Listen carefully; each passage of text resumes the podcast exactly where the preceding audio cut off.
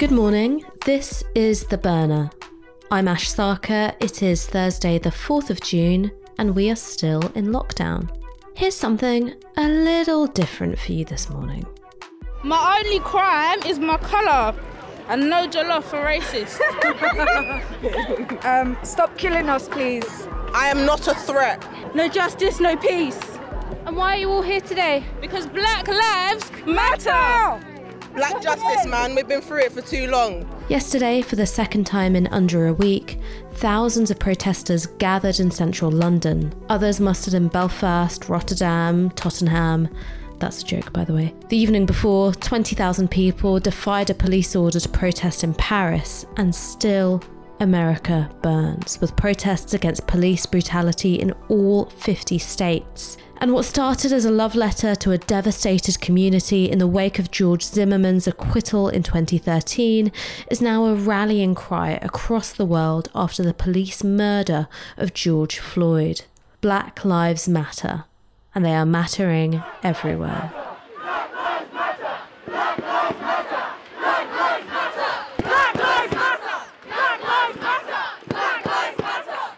as I got on the tube for the first time in months, I had a gnawing sense of reservation. It wasn't any doubt about the legitimacy of the cause or the value of showing solidarity with the black diaspora, but the now familiar dread accompanying any foray into public space during the COVID 19 crisis. And I couldn't help but wonder if any of the protesters felt it too.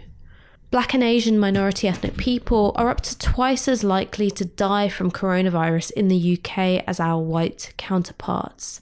More than 90% of the doctors who've died from the virus come from BAME backgrounds, and from Emmanuel Gomez to Belly Mujinga, people of colour and yes, black people have lost their lives after having to go into work at the height of the crisis, while others from more comfortable socioeconomic classes were able to stay at home bus drivers, security guards, cleaners, all those jobs in which people of colour are overrepresented and underpaid, have been the most dangerous ones to occupy during this pandemic. Over a third of black African and Bangladeshi households live in overcrowded accommodation. And despite the best intentions of protest organisers who wielded signs imploring people to keep two metres apart, social distancing was something of a myth. As I watched first a trickle, and then a river, and then a tide of young people make their way towards Hyde Park, I thought about the homes they'd be going back to and what they could be taking with them. I can't breathe! I can't breathe! I can't breathe! I can't breathe. I can't breathe. I can't breathe. I can't breathe. I can't breathe. I can't breathe. Racism is a pandemic. I believe racism is a pandemic, and we've been lied to how is everyone out here? How is everyone on the Westminster Bridge the other day clapping for the NHS workers if it is really a pandemic? There's killings going on and it's not right. We need justice for our people. There, there's a lot of lies going on and we're not being told the full story. So concern, we're concerned for this. We're not concerned about the coronavirus at this point. There's two pandemics going on. Yeah, there's two, yeah, exactly. Racism and... Um, We've been fighting a pandemic for 400 years. Especially uh, growing up in London, there's a very high likelihood that if my brother is walking along the street by himself, he, there's a high likelihood, well, not at the moment because of this pandemic, but there's a high likelihood he gets, gets stabbed, stopped and searched just for being black, just for wearing a Nike Tech hoodie, just for anything that might represent the stereotypes that police have of young black boys. Whereas if I was walking down the road or if I was lighter skinned and walking down the road, no one would stop me, no one would business me. If there was a young white boy walking along the road in a Nike hoodie, no one would say anything. But as soon as it's a young black boy walking around, no matter what area, the stop and search powers are invoked with no reason. And I fear that one day it's going to lead to a point, and you know, we're taught to respect the police and to always work with them. But when you're being so dis- discriminated against and you know you're feeling attacked, it's easy to lash out, and it's that fear of if my brother was to lash out, what would happen to him? Whereas if someone who's white would lash out, they would be treated a lot kinder. First of all, there's so many people that died. They'd necessarily not be my sister, my brother, my uncle, whatever, but they could be next. So what? Am I gonna be next? You know what I'm saying? It doesn't matter if you know in the US or whatever, like everything's happening, but it happened here as well. Being, we, we constantly get racial profiling and it's not good. It's not good. That's all I'm saying. You know saying? Amongst the protesters, there was simply a greater sense of urgency regarding the social epidemic of racism than, you know, the biological one. But there was also a simmering distrust of what was being said about coronavirus through establishment outlets. But whether that was a skepticism of lockdown or a reflection of the government's inadequacies in containing the crisis, I didn't get to hear. While I mulled it over, though, the family of Belly Mujinga, the railway worker who died of coronavirus after being spat at by a man claiming to be infected, made their way through the throngs to where the speakers were gathered. Elsewhere, the atmosphere had been suffused by a kind of giddiness, people just elated to be in human company en masse again, I guess. But here, this was old grief, alive and pulsing through a megaphone. John Boyega, anguished and raw, addressed the crowds. I need, you guys to understand. I need you to understand how, how painful this is. I need you to understand how painful it is to be reminded every day that your race means nothing. And that isn't the case anymore. That is never the case anymore. We are going to try today. We are a physical representation of our support for George Floyd. Bang on them! Bang on them! Bang on them! We are a physical representation on our support for Sandra Bland. Bang on them! We are a physical representation on our support for Trayvon Martin. We are a physical representation of our support for Stephen Lawrence. For Mark Duggan. It is very, very important that we keep control in this moment and we make this as peaceful as possible. Exactly. We make this as peaceful and as organized as possible. Because you know what, guys? They want us to mess up. They want us to be disorganized. But not today. Not today. Black men, we need to take care of our black women. We need to take care of them. They are ours. They are our hearts. They are our future. We cannot demonize our own. We are the pillars of the family. Imagine this a nation that is set up with individual families that are thriving, that are healthy, that communicate, that raise their children in love, have a better rate of becoming better human beings. That's And that's what we need to create. Black men, it starts with you. Hey, it's done, man. We can't be trash no more. We have to be better. Do you not understand? I'm, speaking- to you from my heart. I'm here because my colour matters to me, yeah? And what they done, what they done to the gentleman in America, I thought it was so sad. Yeah? So that's why I'm here, just to, you know, make myself feel better. How did it feel when you first saw the news about George Floyd? Oh, a drop of tear, a drop of tear. And I also thought of, I've got three grandchildren, and I'm here as well to make the way clearer for my grandchildren. Like slavery days, they done it for my mum and my dad and my grandmother and for myself. Now I have to pass it on, make things better for my grandchildren. I'm here because I'm tired of the racism. It's been going on for years. From the 1960s when black people started to come, enough is enough. We're tired. We're tired. It's got to stop. And so, how do you feel about seeing so many young people here? It's fa- fabulous. I'm so glad there's a lot of black, white, young, old. We're all together. I'm really proud. It's a structural racism. It's a structural type of thing, which is institutionalized. So it's, it starts from the top. It's the judiciary system, schools, what we're learning. So it's all the same over here. We here. didn't have the right, we didn't have the same uh, privileges that um, people of, you know, white people get, uh, jobs wise. You know, there's a certain standard in which you have to be to have a job, and yeah, it's not, it's not equal.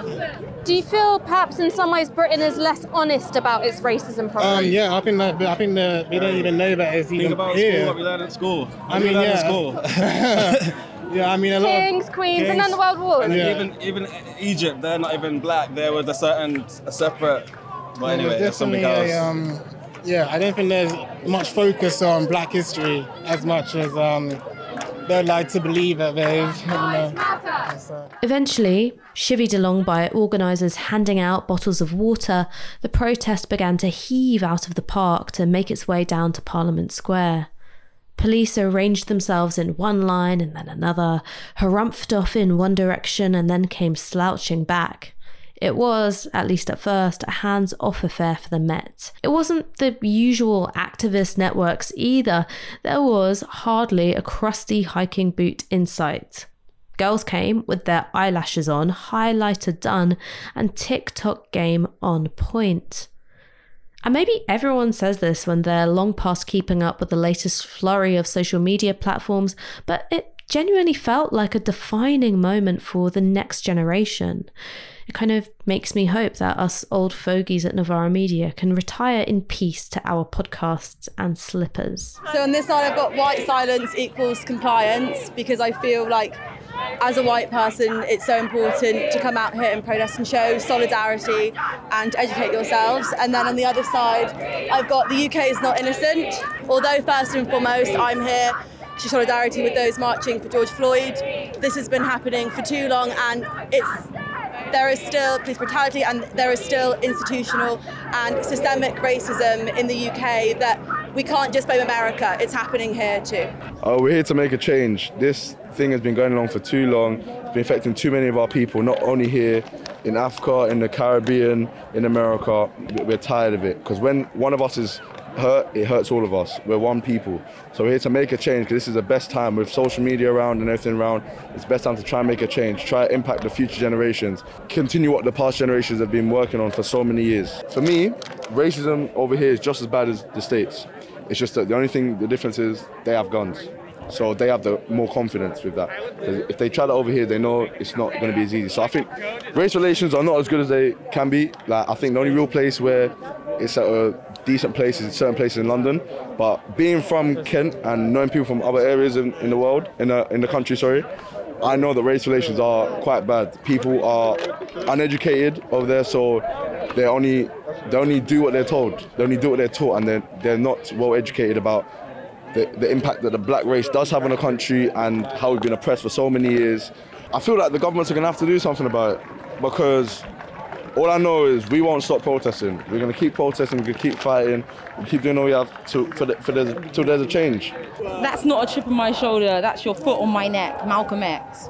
It may not seem that it's prevalent in the UK, but it is, and I worry every night for my brother, whether it be police brutality, whether it be just racism, being stopped and searched that could lead to other problems.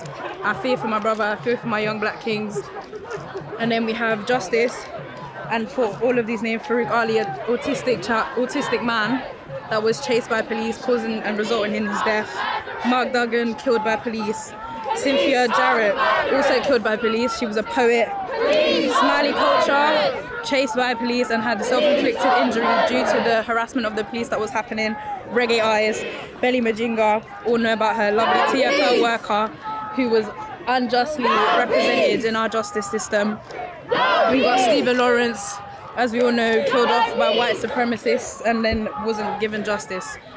So I think with everything that is so blatant and in people's faces, if you're silent and you're not, people think that if they're not saying anything, they're not picking a side, but they are. If you're not saying anything, then you are joining, you're giving consent, you're allowing this to happen. The march, perhaps about 10,000 strong at this point, but I'm notoriously crap at estimating crowd sizes, had reduced London's roads to gridlock. Traffic piled up, which is usually the point at which disgruntled motorists start getting aggy with protesters. But this time something unusual happened. Buses, lorries, vans, Ubers, all united in a symphony of supportive tooting. For some of the youngers on the march, it became like that game you'd play on a school trip of waving at passing cars and judging drivers sweet or sour based on whether they'd wave back. Except this time it was hammering on the window at the driver of a double decker. They'd beep, and the crowd would erupt into whoops and applause, and then move on to the next one. I saw one guy who was slamming down his horn and hanging out of the driver's side window and got to chat to him for a minute. It's a very good protest. They need to send a message to everyone in the world that we live in a bloody 21st century. It doesn't matter what color, what religion you are. We're all humans. That's very good. That's power to the young people. bloody Trump. In Parliament Square, the protest was joined by Labour MPs. Someone else spotted Chief Medical Officer Chris Whitty weaving between government buildings, and up went the chant of Sack Dominic Cummings, you wanker. The crowd implored Downing Street police officers to take a knee with them.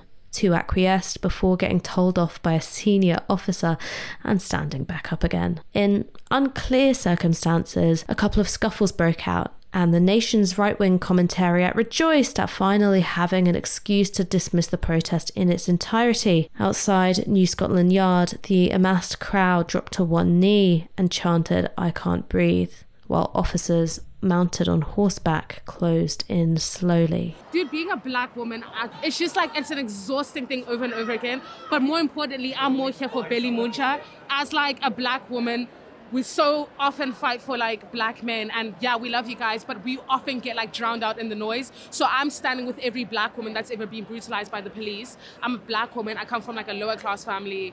I was like in my law school. There were like six of us. That is traumatic in itself like going to edinburgh university That and like how anti like yeah. anti-black they are and everything that they do. And it's just like being here being a black woman it's like a moment to like exhale and like a moment to like scream because we are exhausted Normally, this is the bit of the podcast where I'd wrap up the main themes and draw all my points together. But it doesn't feel right. It's not really my place because while I can talk about the experience of not being white and definitely being Muslim, it's not the same as being black. And if I'm honest, I still don't know whether it's the right thing to protest in huge crowds while black and Asian people disproportionately die of coronavirus. But I do know that it can't be right to simply ignore the anger and the pain that black people in this country feel because of the social epidemic of racist discrimination. You can't simply store up your solidarity to spend it another day. Whether we like it or not, those 8 minutes and 46 seconds in Minneapolis have ignited the black diaspora across the global north. It's happening. And the choice is to engage seriously with that fact or not. So, really, it shouldn't be me trying to sum this all up. I'll let someone else take up that space. We have our own injustices happening here in the UK with institutional racism, with young people, especially from minority background, being avoided a lot of opportunities. So essentially, we are here to protest the injustices that's occurring throughout the world and also to highlight the issues here in the UK to do with minorities. Things like stop and search, things like interactions with the police, you know, so these things need to change. We had the Lammy report, which was published a couple, I think, about a year or two ago. You know that highlighted the discrepancy within the criminal justice system, and actually, actually recommended a number of changes which need to take place. And to this day, we've seen the Tory government hasn't done anything about that. So they haven't actually taken that report into consideration at all, and they totally, totally dismissed it. So I think that's a prime example of the sort of institutional racism which occurs in this country. In today's front pages, The Guardian leads with thousands of primary schools snub government's call to restart classes. The Times headline is Scientists hit out at plans for quarantine. Meanwhile, because there's no plot twist 2020 thinks it's too good for, The Mirror, The Mail, The Telegraph, and The Express all splash on the breakthrough in identifying a suspect in the Madeleine McCann case. The FT warns prospects of no deal Brexit fuels fears of COVID 19 drug shortage, and the Metro simply says 50,000 referring there, of course, to Britain's COVID death toll. Today, the Commons will hear an urgent question on disparities in risks and outcomes related to the COVID 19 outbreak, which, after Public Health England's report into BAME deaths, is certainly one to watch. After Alok Sharma became the latest minister to go into self isolation just one day after the return of IRL voting, perhaps parliamentarians may wish to be recognised as an at risk ethnic group. And if you're looking for a way to improve your chicken or I don't know, tofu or whatever, make a glaze by frying garlic and ginger in a saucepan with a bit of Chinese five spice and star anise if you have it handy. Add to that about 120 ml of soy sauce, a few generous tablespoons of hoisin sauce, a dollop of sriracha, juice of a fresh lime, some brown sugar, and a bit of honey. Slather it over absolutely anything that you'd cook in an oven, taking care not to burn the sugar content with too high a heat, and you're laughing, mate.